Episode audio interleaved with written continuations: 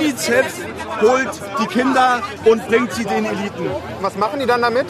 Äh, essen, essen, quälen die, trinken das Blut, wenn sie es vorher gequält haben, äh, lassen, lassen Kinder gegeneinander kämpfen, der Verlierer wird gefressen. Also warum, warum wisst ihr davon nichts? Milliardäre essen Kinder. Angela Merkel ist die Tochter von Adolf Hitler und Echsenmenschen regieren die Welt. Und wenn wir das alles so weiterspinnen, dann sind wir hier alle Schlafschafe, sogenannte Schlafschafe. Mein Name ist Christina Pohl. Ich erkläre, ich bin hellwach. Ich starte die Aufnahme und wir sind im Verhör.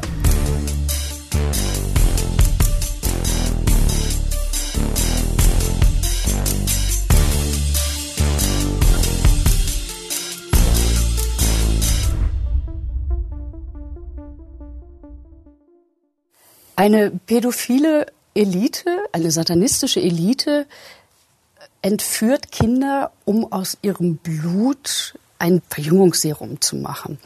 Das denken die QAnon-Anhänger.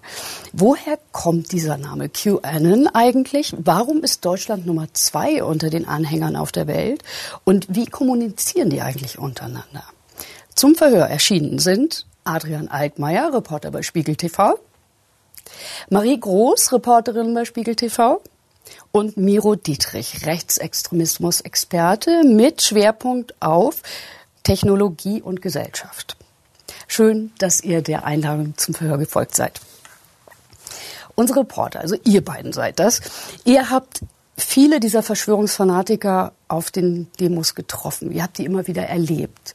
Ist es so, dass sie so offen damit umgehen? Weil für mich klingt es sehr weit entfernt, ehrlich gesagt, das mit den Theorien. Das Interessante ist, dass während unseren Recherchen wir immer dachten, da red, also, weil wir, wir haben uns damit befasst und dachten, okay, da wird offen niemand drüber sprechen, selbst mhm. wenn die das denken. Deswegen haben wir ja auch ganz lange oder viel Zeit investiert, darin mit Leuten abseits von Demos zu sprechen. Und dann war eben dieser Moment in Berlin, wo wir plötzlich gemerkt haben, und insbesondere Adrian in diesem irren Moment, dass die doch sehr offen darüber sprechen.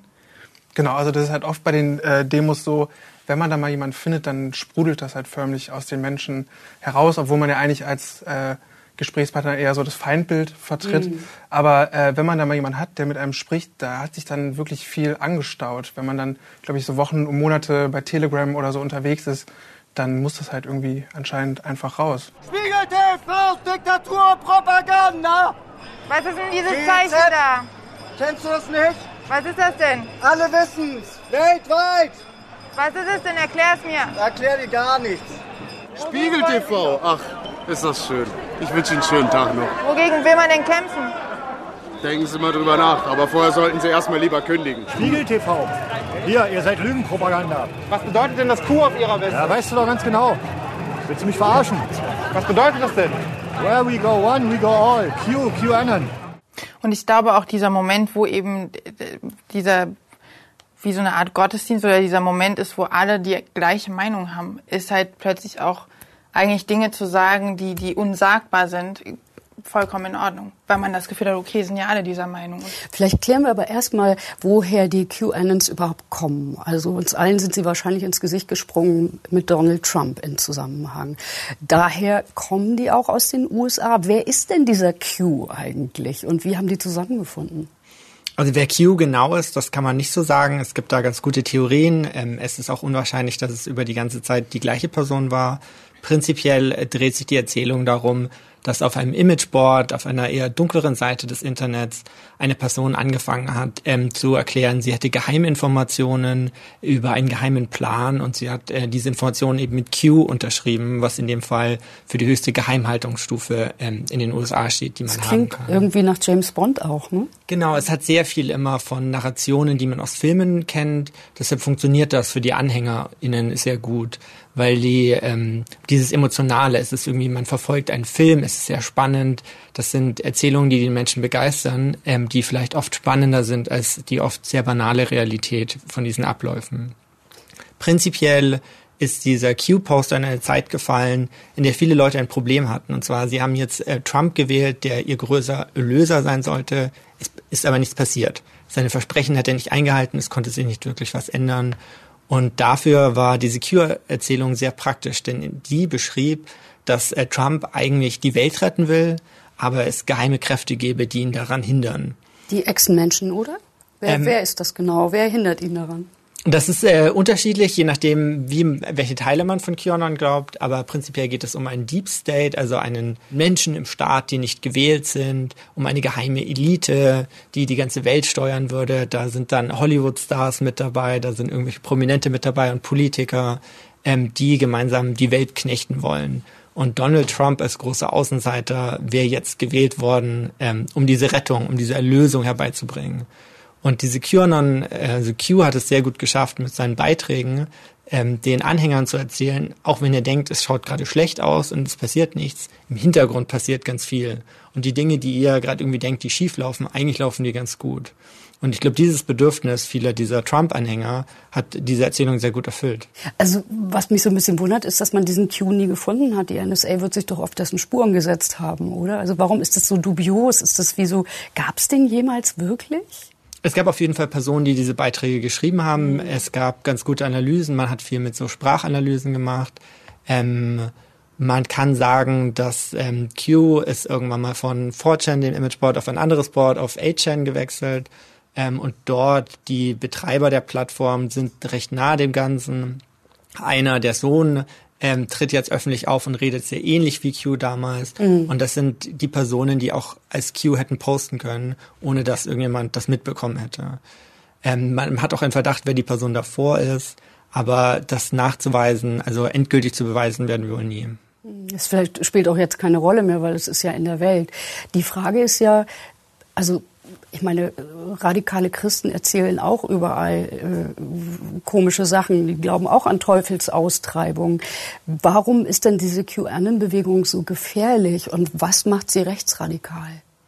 Bei QAnon sehen wir ähm, eine Ansammlung ganz vieler unterschiedlicher Verschwörungserzählungen, die zu einem Weltbild gesponnen werden. Eben, dass es diese geheime Verschwörung gäbe, ähm, im Geheimen würde uns etwas Schlechtes.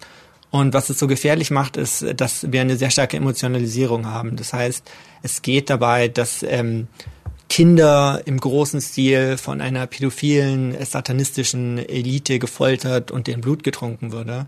Also ein sehr emotionalisierendes Thema. Ähm, und das haben wir oft gesehen, dass ähm, das viel eher zu Gewaltbereitschaft führt. Weil wenn man jetzt denkt, ähm, in Bunkern werden Kinder geopfert, dann ist es natürlich, ähm, geht man natürlich anders um. Und so erklärt sich das auch, dass diese Leute so bereit sind, darüber zu sprechen. Ne? Weil sie Aber haben dann so, muss es doch irgendwo auf der Welt mal einen Beweis gegeben haben. Was haben denn die Demonstranten da so angeführt? Eben Beweise gibt es Tausende laut denen. Also ich glaube, ähm, es gibt da ja auch Videos, Videomaterial oder es gibt auch irgendwie verschiedene Dinge inzwischen, wenn man mit denen spricht, die sehen die Zeichen überall. Also ich glaube, wenn man da einmal in diese Logik eingestiegen ist und sich der eigenen Logik quasi die ausgezogen hat, die Koranen-Logik angezogen hat, ist das ähm, ist, ist alles plötzlich äh, ganz klar. Und äh, da gibt es dann eben Bilder, die sagen dann, oder es gibt dann oft Leute, die sagen, ja, da gibt's Bilder, da gibt's Videos.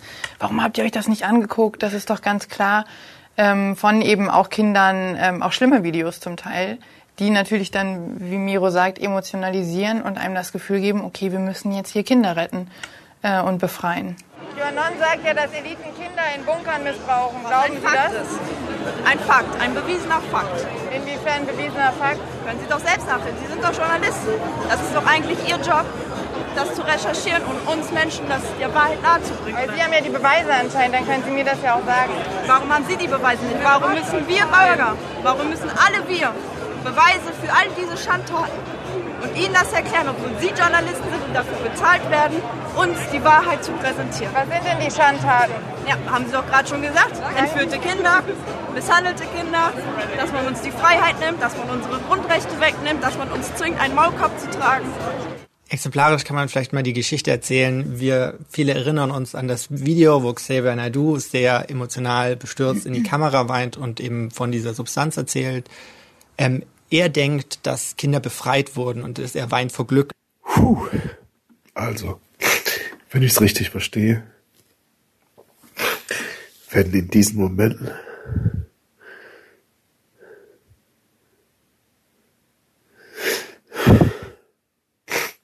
in verschiedenen Ländern der Erde Kinder aus den Händen pädophile Netzwerke befreit. Und die Geschichte ist, dass ähm, das zu einer Zeit der Pandemie war, wo die Krankenhäuser in New York voll waren und deshalb im Central Park ähm, Zelte aufgebaut wurden. Ähm, dort hat sich im QAnon-Universum eine Geschichte ersponnen, dass jemand auf ähm, Soundcloud eine Datei hochgeladen hat und gesagt, seine Schwester würde dort als Krankenschwester arbeiten und die Zelte sind nur ein Cover und eigentlich werden da Kinder aus unterirdischen Bunkern geholt. Und diese Geschichte hat dann den Weg zu Xavier Naidoo gefunden und so dachte er, das war einer der Beweise für, dass diese Kinder jetzt gerettet werden. Also das ist so eine Anatomie einer Geschichte. Also man muss ja sagen, diese, äh, wenn du auf Beweise ansprichst, also wenn man da die ganze Zeit im Internet unterwegs ist und durch Telegram scrollt, das ist ja alles so viel, das sind so viele Videos, das sind so viele Bilder. Das kann man ja quasi nur komplett aus dem Kontext reißen, weil mhm. man kann das ja alles gar nicht nachverfolgen, wenn man da irgendwie einen Clip sieht von Kindern, die mit Blut überströmt sind, dann scrollt man ein bisschen weiter runter, dann kommt da direkt der nächste. Und ich glaube, so entsteht dann halt so ein Gesamteindruck, was halt so ein Gefühl hinterlässt, dass man halt irgendwie halt im Bilde wäre. Welche Rolle spielen jetzt die Politiker? Also Donald Trump war so eine Art Prophet, wenn ich das richtig Erlöser. verstehe, Erlöser, ja. Äh, welche Rolle spielt denn zum Beispiel Putin mit seinem Krieg im Moment? Ist das auch ein Teil dieser Erzählung oder wird das Teil dieser Erzählung? Wie wir 2020 ja gesehen haben, ging es nicht nur darum, dass man äh, Donald Trump als Erlöser gesehen hat, sondern die Leute standen in Berlin an der Demonstration ja auch vor der russischen Botschaft. Sie sehen den Westen eben unterwandert von dem Deep State, von dieser geheimen Elite und sie sehen, äh, wie jemand gegen den Westen aufsteht.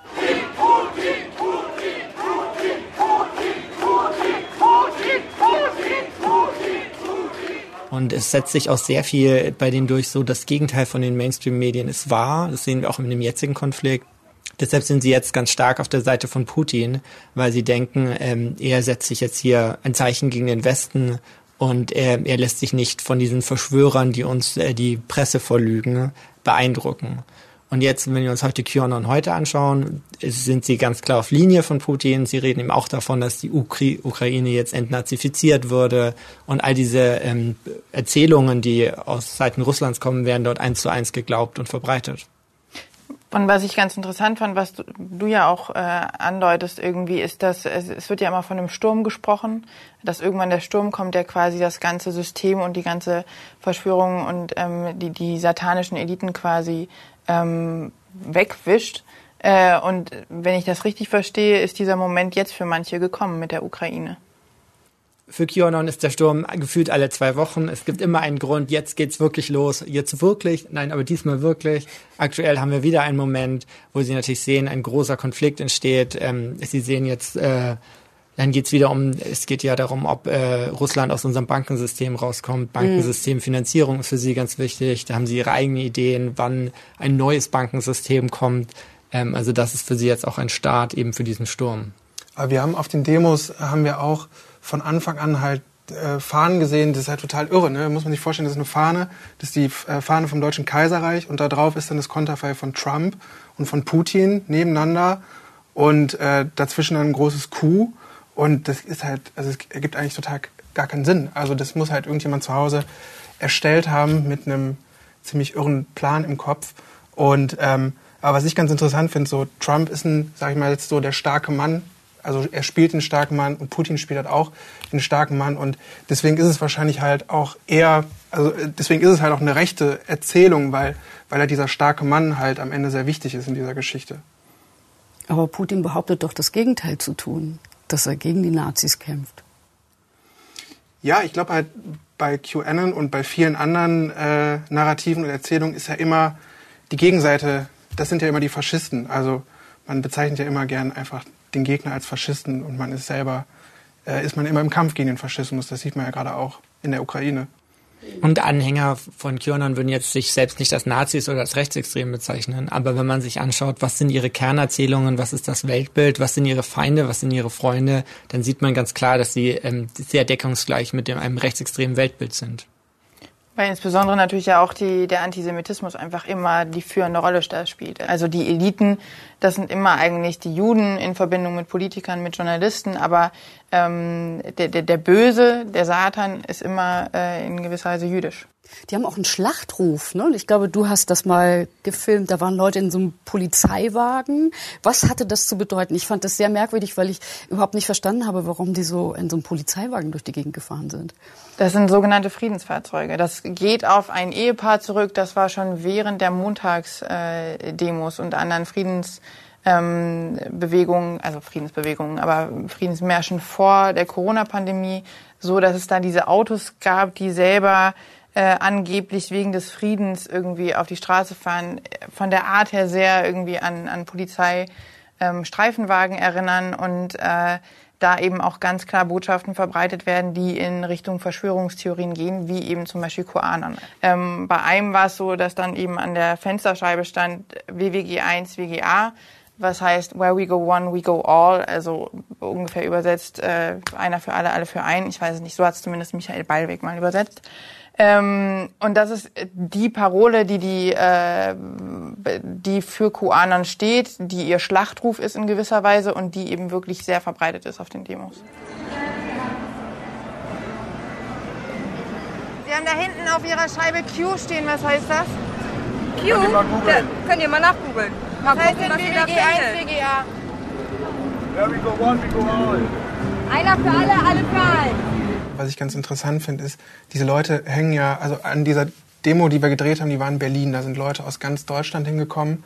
Ähm, und die Menschen hängen halt sonst zu Hause relativ distanziert voneinander in diesen Telegram-Gruppen rum. Und ich hatte so den Eindruck, ich weiß nicht, wie es bei dir war, das war auch wie so ein Treffpunkt. Also viele haben sich halt auch, da sieht man sich dann zum ersten Mal. Und, und es ist so ein bisschen so, das Internet wird dann halt so zur Wirklichkeit. Und Okay. ähm, es war halt wirklich so verrückt, wie halt auch so eine Telegram-Gruppe halt am Ende ist. Warum ist Telegram so attraktiv für die? Seit 2016 haben die großen Social-Media-Plattformen ähm, viel mehr gemacht, ihre Community-Standards auch umzusetzen. Das heißt, ähm, bestimmte Beiträge können dort nicht mehr stattfinden, nachdem sehr viele, ähm, nachdem wir immer mehr gesehen haben, dass QAnon auch mit Offline-Gewalt äh, in Verbindung steht, haben fast alle großen Plattformen QAnon gesperrt. Das heißt, dass man QAnon-Inhalte nicht mehr zumindest sehr offensichtlich posten kann.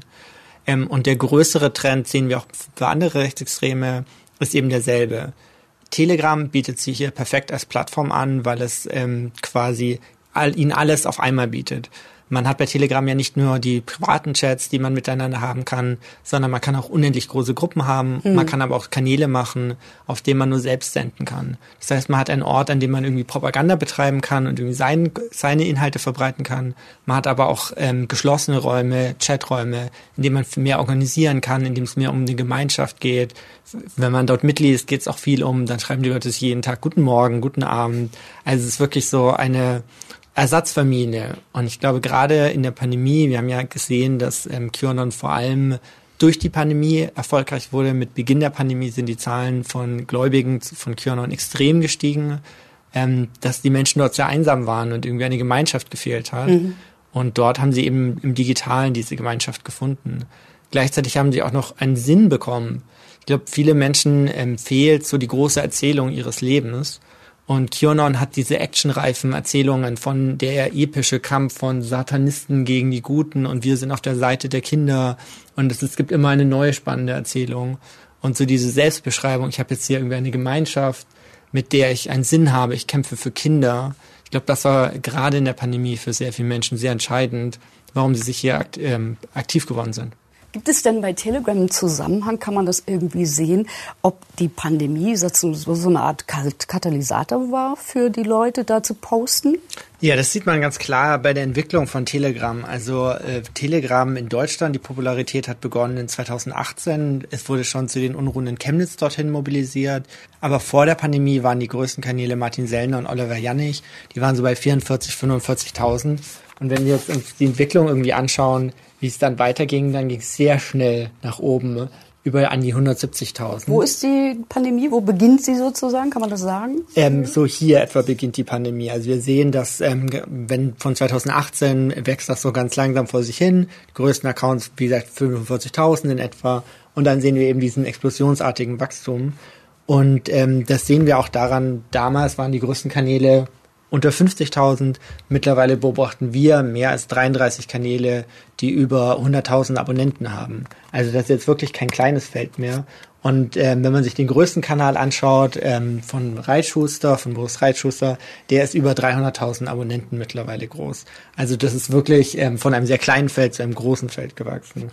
Und wir können uns eben auch ähm, diesen QAnon-Kanal anschauen, das ähm, auch ohne, dass Trump im Amt war, vollkommen danach, das waren keine Leute, die noch in diesem Q-Kanal irgendwie drin geblieben sind, sondern dass man auch nach dem Ganzen noch über 100.000 Menschen mobilisieren konnte, nur diese QAnon-Inhalte zu konsumieren. Zeigt doch deutlich, dass ähm, diese, aus dieser Bewegung die Luft noch nicht raus ist. Okay, die großen Plattformen haben quasi die Sachen, die justiziabel sind, aus dem Netz genommen. Aber warum muss Telegram das nicht tun oder musste das nicht tun? Telegram prinzipiell äh, verweigert sich ähm, größtenteils die, nationales Recht zu befolgen. Ähm, die Gründungsgeschichte von Telegram ist ja, oder der Mythos zumindest, den sie selbst erzählen, ist eine Plattform zu bieten, eben auch für äh, Dissidenten oder ähm, in Ländern, wo die Meinungsfreiheit stark eingeschränkt ist. Hm, das sind ähm, die beiden die wir da hinten sehen, die Gründer von Telegram, richtig? Genau. Ja.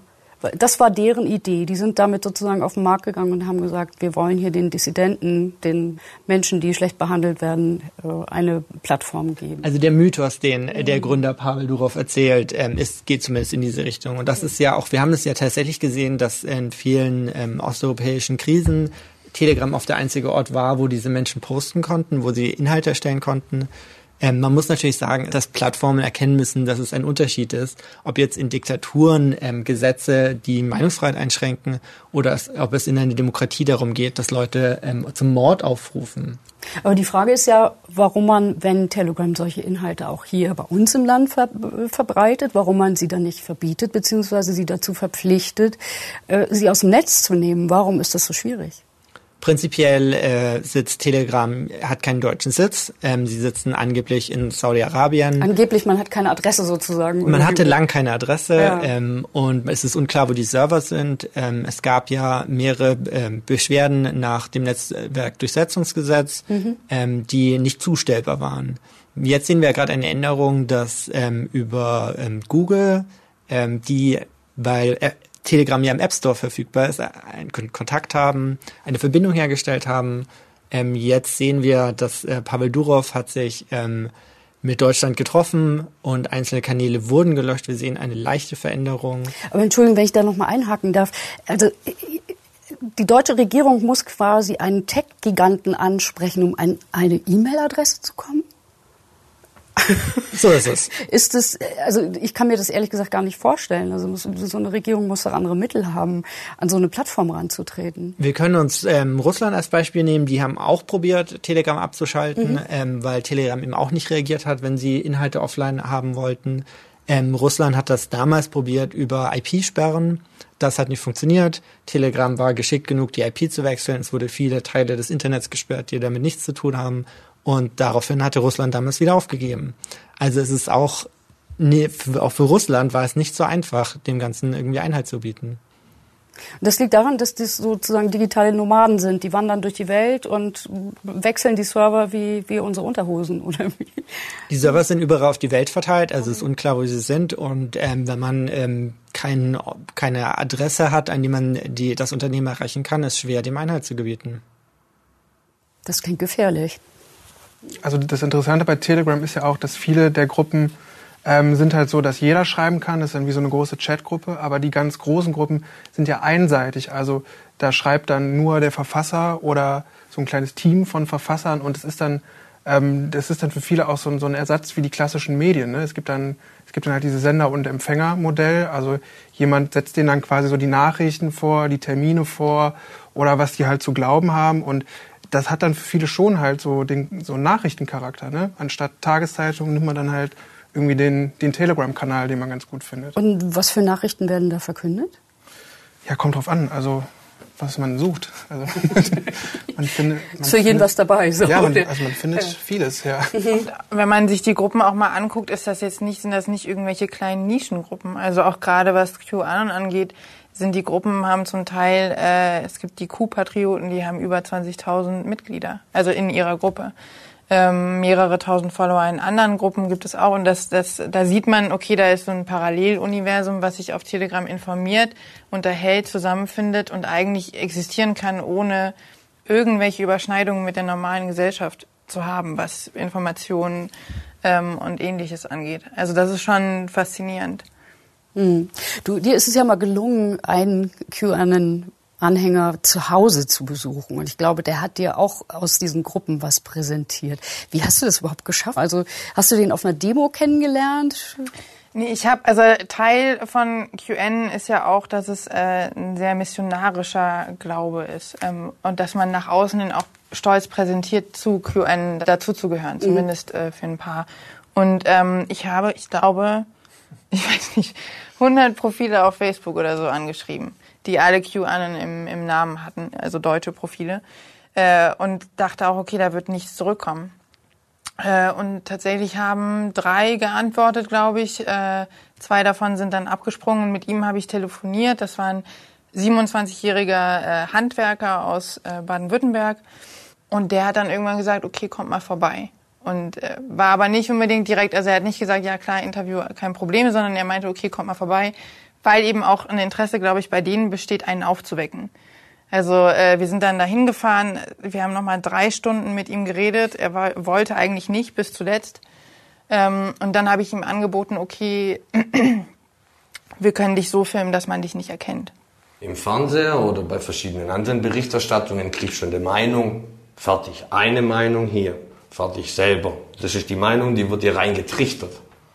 Bei Cube, da werden Fragen gestellt. Er sagt zu dir, stell dir diese Frage und schau selber im Internet nach.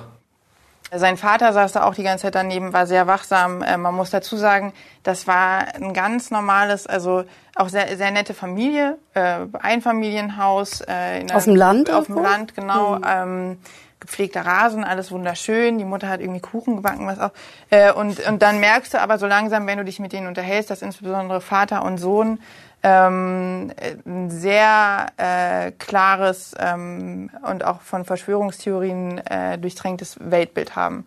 Ähm, der, die Eltern sind Russlanddeutsche ähm, und der Vater war die ganze Zeit eigentlich auch wie so ein, ja, Wachhund will ich nicht sagen, aber er hat das Ganze überwacht und kontrolliert, war auch der, der am kritischsten war. Ähm, und der Sohn hat dann aber trotzdem irgendwann zugestimmt, weil eben auch ein bisschen so dieses, dieser Gedanke dahinter war, er hat zu mir gemeint, ja, vielleicht kann ich dich ja aufwecken. Du schlafscharf. Ja, ich schlafscharf. Ja, ich glaube, es ist ihm nicht gelungen. Er war Nein. da auf einer falschen Mission, ver vermute nicht. Aber er hat dir ja was gezeigt. Er hat dir eine Szene gezeigt, also quasi ein Beweis dafür, dass es äh, QAnon schon lange gibt. Was war das für eine Szene? Das ist ein Grab, ne? Genau, er hat also er hat mehrere Dinge gezeigt. Ja. Und man hat dann auch äh, im Hintergrund immer den Vater nervöser äh, rumnesteln hören, weil er wirklich, glaube ich, dachte, der Sohn äh, geht da zu weit. Ähm, grundsätzlich sieht man ja in, in den Politikern, in den Eliten eine satanische Verschwörung und Verbindung. Ähm, aber es gibt eben die Heilspersonen oder die, äh, die Propheten, die quasi eine große Rolle spielen in der Bewegung. Das ist einmal Trump, das ist aber auch John F. Kennedy. Ähm, und er zeigte mir dann, äh, bevor der Vater dann alles abgebrochen hat, weil es ihm zu unangenehm wurde, das Grab von John F. Kennedy ähm, wo er dann meinte, ganz klar ist hier zu sehen Kuh und er ist der Beginn von allem und das ist ja ganz klar, wenn das Grab wie ein Kuh gemacht ist, dass er zu der Bewegung äh, gehört.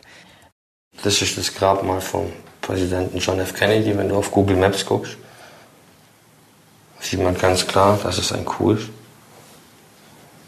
Und das heißt? Dass er auf jeden Fall, dass er zur Bewegung gehört. Könnte ja aber auch Zufall sein, ne? Ja, aber wäre ein krasser Zufall. Hm, was kann ich noch zeigen? Ich glaube, wir sollten abbrechen. Der ist aber schon lange tot. Der ist schon lange tot. Also wie passt das zusammen mit der Erzählung quasi mit der Gründung mit Q und äh, gab es das dann schon vorher? Wie gibt es da überhaupt eine historische Erklärung für? Oder ist das, sagen wir mal, kann sich da jeder so seinen Teil zurechtdenken? Es wurde im Nachhinein dann so ein bisschen konstruiert, dass quasi ähm, diese geheimen Kräfte, zu denen auch Q gehört, ähm, dass die im Hintergrund schon lange ähm, den, äh, diesen Umsturz des Deep States geplant hätten und ähm, Donald Trump ihr Kandidat war, den sie dafür ausgewählt hätten. Also dass dieser Krieg zwischen Gut und Böse, der im Staat stattfinden würde, schon lange tobt und quasi Donald Trump dann, weil er dieser Außenseiter war, ähm, okay. die er dann die entscheidende Person ist, die ähm, das Ganze irgendwie befreit. Ich glaube, aber bei diesem, bei diesem Grabbild ist halt auch das Ding, ähm, ich glaube, der Erfolg von QN ist halt auch, dass es halt so eine Mitmach-Verschwörungstheorie ist. Es gibt immer super viel Impulse, sich halt auch selber zu beteiligen und selber Zeichen zu suchen. Und ich weiß jetzt nicht, äh, auf welcher Mission der Handwerker dann war, aber vielleicht hat er irgendwie mal gehört, guckt euch mal dieses Bild an. Und dann, wenn man dann natürlich weiter guckt und weiter fragt und dann entwickelt das natürlich irgendwie schon so eine Eigendynamik. Es müsste eigentlich eine Revolution geben, anders geht's nicht. Es muss eine Revolution kommen dieses Jahr nächstes Jahr, übernächstes Jahr, in den nächsten paar Jahren. Weil wenn keine Revolution und weiter das System so läuft, diese Demokratie, wo wir leben, werden wir weiter so versklavt. Das sieht man ja auch, ich meine, das Absurde ist ja auch hier bei äh, Melania Trump, dem mhm. Kleid. Also ein, zum Beispiel, das wird bei vielen, ist bei vielen auf Facebook irgendwie auch als Bild ähm, gepostet, dass man hier eben in diesem Kleid, keine Ahnung von welchem Designer, ist für QAnon-Anhänger ganz klar eine Unterstützungsbotschaft. Äh, wir sind auch Teil von QN, was ja eben auch bei Trump bei dieser Pressekonferenz, wo er das Q angeblich zeichnet und sagt, da wird ein großer Sturm sein. Ähm, so wird das eben auch als Symbol gesehen, aha, die ist auf unserer Seite und das ist eine Botschaft an uns. Die Frage ist ja, ob sie das mit Absicht gemacht haben oder nicht. Es liegt nahe in gewisser Weise, aber äh, das also wir sehen ganz klar, dass ähm, Donald Trump sehr viel äh, QAnon-Inhalte auf Twitter verbreitet hat von QAnon-Accounts oder wir auch sehen hier äh, das WWG1, WWGA. Mhm. Ähm, also er war jetzt nicht schüchtern, damit umzugehen. Er hat da durchaus eine Verbindung gezeigt. Er ist, er wurde ja auch mal darauf angesprochen. Er sagt immer, ja, weiß ich nicht, was das ist, keine Ahnung. Wenn die Fans von mir sind, ist doch gut. Ich glaube, das ist wahrscheinlich auch alles, äh, wie er sich damit beschäftigt hat. Das sind Leute, die mich gut finden. So ein großes Verständnis des Ganzen hat er nicht. Aber ich glaube, dieses mit diesen Codes und Symbolen und dieser Mitmachcharakter zeigt aber auch ganz stark, dass es ähm, sich hier eben um ein, ein verschwörungsideologisches Weltbild handelt. Mhm. Das heißt, es geht jetzt nicht darum, dass man irgendwie denkt, wir waren nicht auf dem Mond oder um so eine einzelne Geschichte, sondern für diese Menschen ist wirklich ihr ganzes Leben durchzogen von dieser Brille der Verschwörung. Und überall gibt es geheime Zeichen und alles ist sehr offensichtlich. Ähm, und es ist eben nicht nur so ein leichter Glaube an irgendwie so eine komische Sache, sondern es ist wirklich eine komplette Weltanschauung, die ähm, durch alles, was sie erleben, geprägt wird.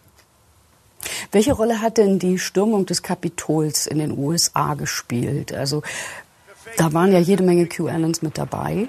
Aber was hatte das für Folgen auch hinterher? Hat das sozusagen die, äh, den QAnon, äh, die, diesen Wahnsinn verbreitet oder nicht? Oder wer, da, wer war da alles dabei? Konnte man das dem direkt zuordnen? QAnon war sehr zentral dabei, diese Erzählung zu verbreiten einer angeblich gestohlenen Wahl. Wie QAnon das immer, die Community das macht, spinnen sie ganz viele unterschiedliche Theorien, wie irgendwas abgelaufen ist und erfinden ganz viele Dinge. Und einfach als auch Verstärker dieser Sachen, die Trump geäußert hat, waren sie ein zentraler Faktor. Mhm. Und gerade diese Erzählungen haben ja dazu geführt, dass sehr viele unterschiedliche Menschen dann am Ende zusammengekommen sind auf diesem Sturm. Wir hatten ähm, QAnon-Gläubige, wir hatten aber auch organisierte Neonazis, unterschiedliche Rechtsextreme, manche Leute, die einfach nur Trump-Anhänger waren. Also sind ja viele unterschiedliche zusammengekommen. Ich glaube, der Sturm hat äh, erstmal für QAnon der Sturm auf das Kapitol, also der Sturm, von dem Sie eigentlich irgendwie sprechen, erstmal sehr viel Negatives hervorgerufen. Sie wurden nochmal klar von Social Media anders behandelt, von den Plattformen, auf denen Sie unterwegs waren. Und es ist als Marke ähm, nicht so gut gewesen, damit assoziiert zu sein. Es gab sehr viele ähm, rechtliche Verfolgungen danach. Ähm, und es wurde schon ein bisschen auch als, als Niederlage von vielen gesehen, was da passiert ist, weil man hat ja nichts erreicht. Ähm, man hat sich irgendwie groß aufgespielt, aber passiert ist ja nicht wirklich etwas. Aber es könnte ja auch eine Märtyrerrolle quasi für die Bewegung geben, ne? Die eine Anhängerin, die äh, von der Polizei dort, als sie diese Tür durchbrechen wollte, erschossen wurde, wurde auch äh, von vielen als Märtyrerin gefeiert. Ähm, aber langfristig sehen wir, dass äh, die rechtsextremen Szenen in den USA natürlich äh, sich als Opfer stilisiert, dass sie sagen, sie sind jetzt die neuen Verfolgten ähm, und wie damals irgendwie andere politische Verfolgung stattgefunden hat, sind sie jetzt ähm, alle, die an diesem Protest teilgenommen hatten, werden jetzt politisch verfolgt mhm. und wir werden jetzt in Gefängnissen zu unmöglichen Bedingungen gesteckt. Ähm, was natürlich alles so nicht stattfindet. Aber natürlich wird auch aus dieser Situation irgendwie eine Opfererzählung äh, gebastelt. Also in Amerika ist es natürlich noch viel krasser verbreitet. Da äh, glauben halt 16 Prozent der Amerikaner äh, an diese komplette Theorie von QAnon und äh, ein Viertel der Leute, die sich dem republikanischen Spektrum zuordnen. Also das ist natürlich auch so ein Nährboden, wo dann auch in, in Zukunft in der amerikanischen Gesellschaft halt immer wieder so Dynamiken passieren können, wo es dann halt zu Gewalt kommen kann und äh, anderen Taten, die wir da zum Beispiel gesehen haben beim Sturm aufs Kapitol. Ist denn QAnon auch in Deutschland in der Politik angekommen? Also wir haben damals äh, in der Recherche herausgefunden, dass es äh, in, in der Nähe von Leipzig gibt es einen Kreisverband von der AfD und auf deren Facebook-Seite wurden halt auch QAnon-Inhalte geteilt. Und ähm, der Landtagsabgeordnete aus diesem Kreisverband, das ist der Herr Dornau, der Dornau ist da oben in der Mitte zu sehen. Und äh, der Herr Dornau hatte dann glücklicherweise in unserem Recherchezeitraum gab es auch eine Bürgersprechstunde auf mhm. dem Marktplatz und äh, da haben wir ihn halt mal äh, darauf angesprochen, was denn da bei ihm los ist. Sie müssten da ja eigentlich auch mal was zu sagen, was bei Ihrem Kreisverband Sie, auf der Internetseite Sie den Volksantrag unterstützen? Nee, heute nicht. Heute nicht. Äh, ja, tut mir leid, äh, dann haben wir hier zu tun. Diese QAnon-Inhalte auf der Facebook-Seite Ihres Kreisverbandes. Ja, was sagen, was sagen Sie denn dazu? genügend Auskunft gegeben, kann, brauchst du nicht. Ich könnte mir vorstellen, dass es äh, Verschwörungstheorien auch in der Vergangenheit gab. Ich weiß ja nicht, wie, wie wie lange es diesen Begriff schon gibt. Dass es vielleicht früher schon mal eine, eine sogenannte, wie Sie das nennen, Verschwörungstheorie gab, die dann irgendwann mal sich bewahrheitet hat. Könnte ich mir vorstellen, dass sowas mal gegeben hat. Aha. Und was ist mit dieser Theorie mit QAnon? Weiß ich nicht, ob, ob sich das mal bewahrheitet. Ne? Das wird sich halt irgendwann mal zeigen. Also ich kann mir schwer vorstellen, dass ein Politiker, der ja eigentlich äh, gut geerdet sein muss, daran glaubt, dass äh, irgendwelche Eliten das Blut von Kindern trinken. Das erinnert mich auch irgendwie so ein bisschen an Vampire. Woher kommt diese Idee eigentlich? Das Ding ist, dass es uralt ist. Und das Spannende ist ja auch an QAnon, dass es eigentlich eine Theorie ist, die aus dem Mittelalter stammt, aber quasi mit hippen Begriffen aufge- oder verjüngt wurde. Adrenochrom, Deep State irgendwie. Ähm, diese ganzen Begriffe äh, sind zurückzuführen auf eine Sache, die im Mittelalter schon kolportiert wurde, die gegen Juden und auch gegen Frauen gehetzt hat, und zwar ähm, Juden und, und Hexen. Es ging da um den Hexensabbat und um eine Salbe, die angeblich ewig jung machen sollte. Was sehr daran erinnert, was heute QAnon erzählt. Und ich habe da auch mit dem Antisemitismusbeauftragten Herrn Blume in Baden-Württemberg darüber gesprochen, der ähm, das eben auch ganz ähnlich sieht. Der berühmteste QAnon-Verschwörungsmythos ist ja Adrenochrom. Also die Behauptung, dass Juden und Frauen wie Hillary Clinton und Angela Merkel würden in unterirdischen Verließen Kinder halten und aus denen Adrenochrom gewinnen, um ewig jung zu bleiben beispielsweise. Ähm, das klingt nicht nur irre, äh, das ist es natürlich auch. Es stammt nämlich aus dem 15. Jahrhundert. Damals hieß es Hexensalbe. Gleiche Region, wo heute Xavier Naidu ähm, in äh, seine Handykamera weint, ist damals hier der Hexenhammer erschienen. Damals wurde behauptet, Juden und Frauen begehen gemeinsam den Hexensabbat. Also da wird Frauenfeindlichkeit und Antisemitismus kombiniert zum Hexensabbat. Sie töten christliche Kinder und stellen aus denen Hexensalbe her, um fliegen zu können. Es ist der identische Mythos aus dem 15. Jahrhundert, damals mit dem Buchdruck hat er sich verbreitet. Und der kommt heute mit dem Internet wieder als Adrenochrom-Verschwörungsmythos. Also ich muss Ihnen leider sagen, diese Leute sind nicht mal kreativ. Es sind immer wieder die gleichen Verschwörungsmythen, die werden mit ein paar neuen Begriffen aufpoliert, ein bisschen digital radikalisiert und immer wieder neu rausgehauen. Aber wirklich inhaltlich neu ist dabei meistens gar nichts. Mögt ihr vielleicht mal ein bisschen was aus Telegram zitieren, was man da so findet? Also was einem so besonders ins Auge, was euch besonders beeindruckt hat, wo ihr gedacht habt, oh, das habe ich jetzt so noch nicht gehört? Wenn man, wenn man halt ähm, danach sucht, wird man halt sehr schnell fündig, weil diese App, also Telegram ist halt auch super leicht äh, zugänglich. Man, man kommt super schnell in diese Gruppen. Man muss eigentlich nur QN äh, eingeben und findet dann halt die ganzen Gruppen. Und es gibt halt verschiedenste Posts. Zum Beispiel hier in einer Gruppe hat jemand gepostet, die Stadt Zürich ist bis zu 15 Stockwerke komplett unterhöhlt. Da unten fahren fast mehr Autos als darüber. Das klingt erstmal ein bisschen absurd, aber so in dieser, ja, ein bisschen absurd, aber in, äh, in dieser Geschichte ist es halt oft so, dass diese, dieser Kindesmissbrauch und diese Kindesentführungen finden halt auf den unterirdischen Bunkern statt. Deswegen ist das wahrscheinlich so ein Verweis darauf. Und es gibt auch eine große äh, Besessenheit ähm, anscheinend Blutlinien äh, zwischen der Familie Rothschild und Adolf Hitler herzustellen. Hier Hitler ist ein Rothschild und ähm, hier wird dann sogar gesagt, dass ähm, genau, dass ähm, Barack Obama der Enkel von Hitler ist. Und es ist bei Angela Merkel. Ich dachte, Angela Merkel ist die Tochter. Der hat aber eine reich, weitreichende Verwandtschaft. Genau, und, aber er lässt es auch einfließen, weil Angela Merkel ist dann die Tante von Barack Obama. Und ähm, ah ja. hier in, in, diesem Post wird halt gesagt, dass das der Grund ist, warum äh, Merkel ihn halt so liebevoll beim letzten Staatsbesuch angeschaut hat.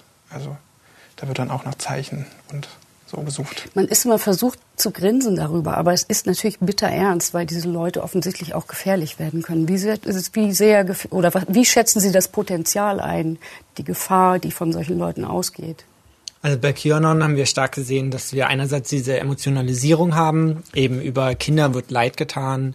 Ähm, es ist auch immer ein starker, ein, ein Untergangskult, wo ähm, der Untergang droht erst quasi morgen und wir brauchen irgendwie die Rettung. Also es gibt einfach ein gewisser Handlungsdruck erzeugt. Ähm, in den USA gibt es mehrere Mordfälle, die im Zusammenhang mit QAnon stehen, wo QAnon-Gläubige losgezogen sind ähm, und dachten eben, sie erfüllen Teil von Qs Plan damit. Es gibt mehrere Entführungen, ähm, wo Kinder, äh, wo Mütter oder Väter dann einfach ihre Kinder genommen haben und dachten irgendwie, der Deep State will sie ihnen wegnehmen. In Deutschland haben wir gesehen, dass äh, der sogenannte Sturm auf den Reichstag mhm. wurde von den Anstoß dazu, war eine QAnon-Anhängerin, die ähm, während im USA großer Wahlkampf war, äh, behauptet hätte, Donald Trump wäre jetzt in Deutschland gelandet, um Deutschland zu befreien. Wir schreiben heute hier in Berlin Weltgeschichte. Guckt euch um, die Polizei hat die Helme abgesetzt. Diesem Gebäude steht keine Polizei mehr. Und Trump ist in Berlin. Die ganze Botschaft ist hermetisch abgeriegelt. Wir haben fest gewonnen. Wir haben fest gewonnen. Wir haben es auf jeden Fall mit ideologisierten Menschen zu tun, die ein geschlossenes Weltbild haben. Man kann es ein bisschen als Ersatzreligion bezeichnen. Es hat sektenähnliche äh, Züge. Es hat eben diese starke Gemeinschaft. Ähm, hat ganz klar, wenn man irgendwie vom Glauben abfällt, wird man verstoßen aus dieser Gemeinschaft. Es gibt diese klare Bekennungsaussagen. Es gibt klare Bekennungssymbole. Auch das Missionarische ist ja ein bisschen und man hat diese alternative Realität, in der die Menschen gefangen sind. Äh, aus der Aber was passiert rauskommen. denn, wenn die Prophezeiungen nicht eintreffen? Das ist vollkommen irrelevant. Das verstehe ich nicht. Also das ist halt, also die, die, äh, die Menschen, die in der Richtung unterwegs sind, die sind halt sehr flexibel. Ne? Also auch die, man könnte ja sagen, dass Trump die Wahl nicht gewonnen hat, also nicht, also nicht mehr Präsident ist, dass das halt ein Beweis dafür ist, dass er halt nicht der Erlöser ist. Aber es ist halt das Gegenteil. Ne? Also er hat halt verloren, weil der Deep State, weil diese satanischen Eliten ähm, ihm halt die, äh, die Präsidentschaft gestohlen haben und die Wahl gestohlen haben. Und das ist natürlich jetzt auch im, im Hinblick so auf die nächsten Jahre ist es natürlich auch äh, eine Gefahr, weil damit kann er natürlich auch, also nicht er persönlich, aber es ist natürlich auch eine Art, wie sich Trump-Anhänger weiter radikalisieren können. Weil sie noch wütender werden, weil die Dinge, auf die sie hoffen, nicht passieren. Ja, weil selbst diese Niederlage bei der Wahl ist dann auch wieder eine Bestätigung und damit können diese Leute dann wieder quasi in den Kampf ziehen. Also das finde ich schon relativ gefährlich.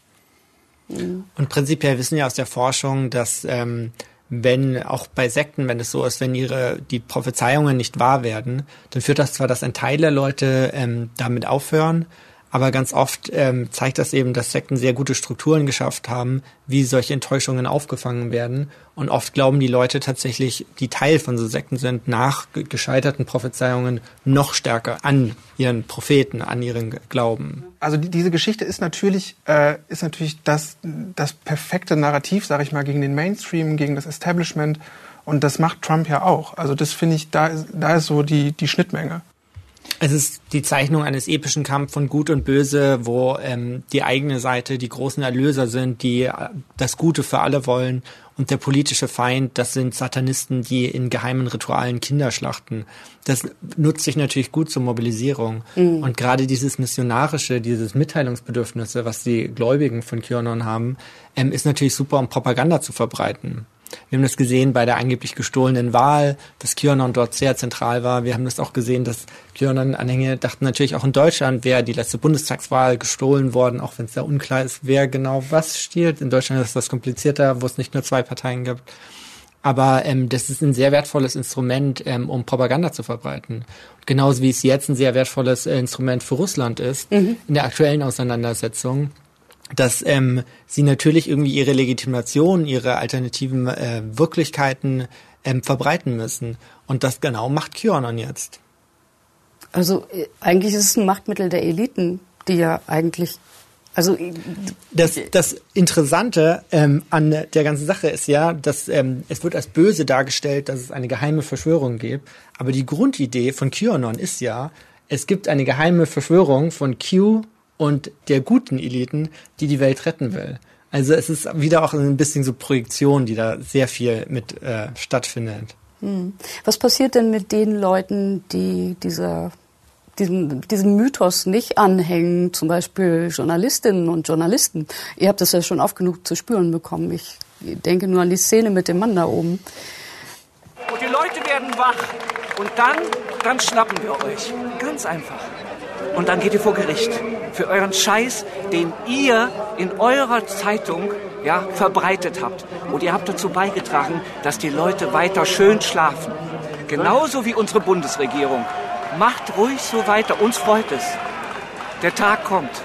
Das Grundgefühl von denen ist eigentlich Angst und Notwehr, was sie irgendwie auch verbindet. Und die Mhm. Erzählung eben, dass es eine satanische Elite gibt, beinhaltet auch Journalisten. Das heißt, die Journalisten gehören zu dieser satanischen Elite. Ähm, und somit, wenn man auf Demos auf Kuranhänger trifft, ist es eben klar, dass die in einem den Feind sehen und äh, Satan quasi oder denjenigen, der mit diesen Eliten unter einer Decke steckt und äh, eben eigentlich das das Schlimme ist. Ähm, und das geht dann eben so weit, dass dann ganz selbstverständlich und auch selbstbewusst Drohungen ausgesprochen werden mit, ihr werdet schon sehen, dann kommt der Tag und dann werdet ihr hängen. Also es äh, kommen ganz klar Drohungen, die aber von denen aus in einer Art von, ist doch klar, dass ich dir das jetzt sage, dass du umgebracht werden wirst irgendwann, weil ich, Entschuldigung, du bist ja Teil von dieser Elite, die Kinder umbringt oder foltert oder wie auch immer. Ähm, und das ist deren Selbstverständnis.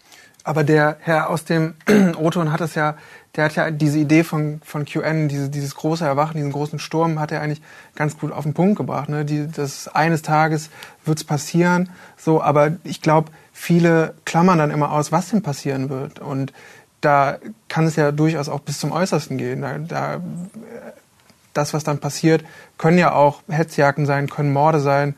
Und da ist es dann halt. Äh Das erinnert auch sehr an die Nationalsozialisten, das muss man mal sagen, nicht in ihrer frühen Phase, in ihrer frühen Machtphase. Ne? Genau, was eben auch so interessant ist, ist eben dieses Narrativ, dass man kein Mensch ist. Also ähm, dass eben beispielsweise Momente kommen, wo man, wo man denen oder, oder was heißt denen, aber wo man irgendwie Leuten, die einen äh, permanent provozieren oder auch bedrohen, sagt, ey, wir sind hier alle Menschen, sich der Parole bedient, die sie ja auch gerne nutzen und die einem dann ganz ernst in die Augen gucken oder auch wütend und sagen, ihr seid keine Menschen. Und das ähm, ist eben dieses Narrativ, was natürlich dann ein bisschen daran erinnert, okay, sind wir dann denn Untermenschen, Nichtmenschen, was sind wir? Aber Hexen? genau. Was, was Im Zweifel wir? ist es auch inzwischen alles. Wenn jetzt die Pandemie hoffentlich demnächst mal zu Ende geht und endemisch wird, wird das irgendeinen Einfluss haben auf die QAnons? Auch wenn viele dachten, dass mit dem Ende der Präsidentschaft von Donald Trump auch die QAnon-Bewegung zu Ende ist, können wir auch in Deutschland sehen, dass ähm, die Bewegung noch sehr stark und noch aktiv ist im Digitalen. Also es, mir fällt da ein Kanal ein, der hat im Januar 2021 angefangen, also nach dem Ende von Donald Trump und hat innerhalb von einem Jahr 120.000 Menschen gefunden, die ihm auf diesem Kanal folgen. Also es braucht weder Trump, ähm, um diese Bewegung am Laufen zu halten. Ähm, und deshalb glaube ich schon, dass diese Bewegung auch weitergeht.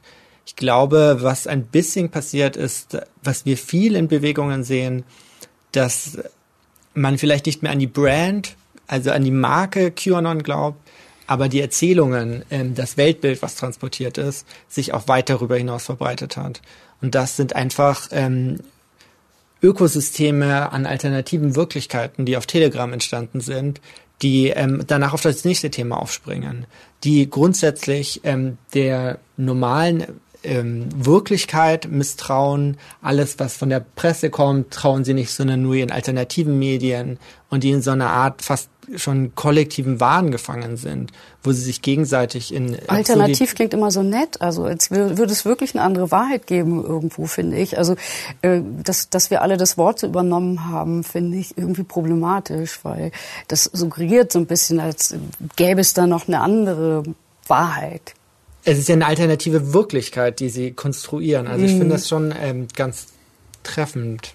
Ja, weil alternativ ist so positiv konnotiert. Also wenn wir von Alternativen reden zum Beispiel, dann denken wir an Ökoaktivisten, die gegen den äh, Klimawandel kämpfen. Äh, so in die Richtung meine ich das eigentlich eher. Ne? Also das, deswegen, ähm, dieses Wort stößt mir ab und zu auf, dass, dass ich immer denke, das hat äh, Donald Trump ganz gut installiert. Die Alternative Facts, ne? Ja, wobei man ja alternativ inzwischen auch überdenken muss, angesichts der Tatsache, dass viele Alternative auf Demos auch unterwegs sind, die dann doch nicht ganz dieses positive Image von Alternativ haben, was wir vielleicht haben. Ich glaube, was man bei ähm, QAnon auch bedenken muss oder allgemein bei diesen Verschwörungserzählungen ist, dass die sich auch sehr verselbstständigen. Also es gab ja auch diesen Moment, wo Trump plötzlich dann doch auch dazu aufgerufen hat, sich doch impfen zu lassen. Mhm. Ähm, und äh, er es aber nicht schafft, auch wenn er irgendwie in dieser Bewegung als Erlöser irgendwie gilt, dass diese Bewegung sich dann denkt, oh, er sagt das und dann machen wir das, sondern äh, in gewisser Weise kapseln oder ist dann auch irgendwann egal, wer mal irgendwie eine, eine Erlöserfigur oder Position hatte oder wie es heißt, wie es gebrandet ist, sondern das verselbstständigt sich und dann wird eben was Neues gesucht. Und ähm, ich glaube, die Gefahr ist gerade auch in dieser endemischen Phase, dass eben ähm, die Erzählung geändert wird und möglicherweise sich eben auch Teile weiter radikalisieren, weil sie eben, weil eine Prophezeiung quasi nicht eintritt oder weil irgendwas und man dann einen Ersatz finden muss und sich vielleicht eben dann noch auch extremer in Dinge vertieft, die überhaupt gar nichts mehr mit unserer Realität und Wahrheit zu tun haben. Und prinzipiell kann man äh, so die Bewegung, die wir in Deutschland sehen, die 2014 losging mit der sogenannten Montagsmannwache für den Frieden, danach hatten wir äh, Pegida, ja, dann hatten wir die Pandemie, dass bei Krisen immer diese alternativen Wirklichkeiten, die sich im Digitalen stattfinden, äh, auch auf der Straße zeigen. Aber ich vergleiche das immer ein bisschen wie mit einem Pilzkörper. Wenn die Krise ist, dann ist quasi die Blütezeit und der Pilz, wir sehen die Pilze, das sind die Demonstrationen. Ähm, wenn die Krise vorbei ist, ähm, verschwindet der Pilz. Aber der Pilz ist ja eigentlich das Myzel, die unterirdischen Netzwerke. Und das sind die digitalen Netzwerke, die von Mal zu Mal größer werden, besser vernetzt sind und stärker sind. Und auch wenn diese Menschen dann vielleicht nicht mehr auf die Straße gehen und dann vielleicht auch irgendwie andere Dinge tun, als den ganzen Tag sich mit dieser alternativen Wirklichkeit zu beschäftigen, sind sie immer noch in diesen Telegram-Kanälen und immer noch in dieser alternativen Wirklichkeit. Wer einmal glaubt, wir, man lebe in einer Diktatur, es finde ein Krieg statt und irgendwie es gebe geheime Kräfte, die uns alle ausrotten will, der glaubt nicht mit dem Ende der Pandemie nicht mehr daran. Er glaubt vielleicht nicht, es gibt Q und der hat das alles im Griff. Aber dieses Weltbild, was vermittelt wurde, das äh, kriegt man nicht so leicht aus den Menschen raus. Und das wartet nur auf die nächste Krise, sei es die Klimakrise, die ein sehr starkes Thema ist, an das angebaut werden kann, sei es die aktuelle Ukraine-Krise, die wieder stattfindet. Ähm, also das Problem ist nicht gelöst.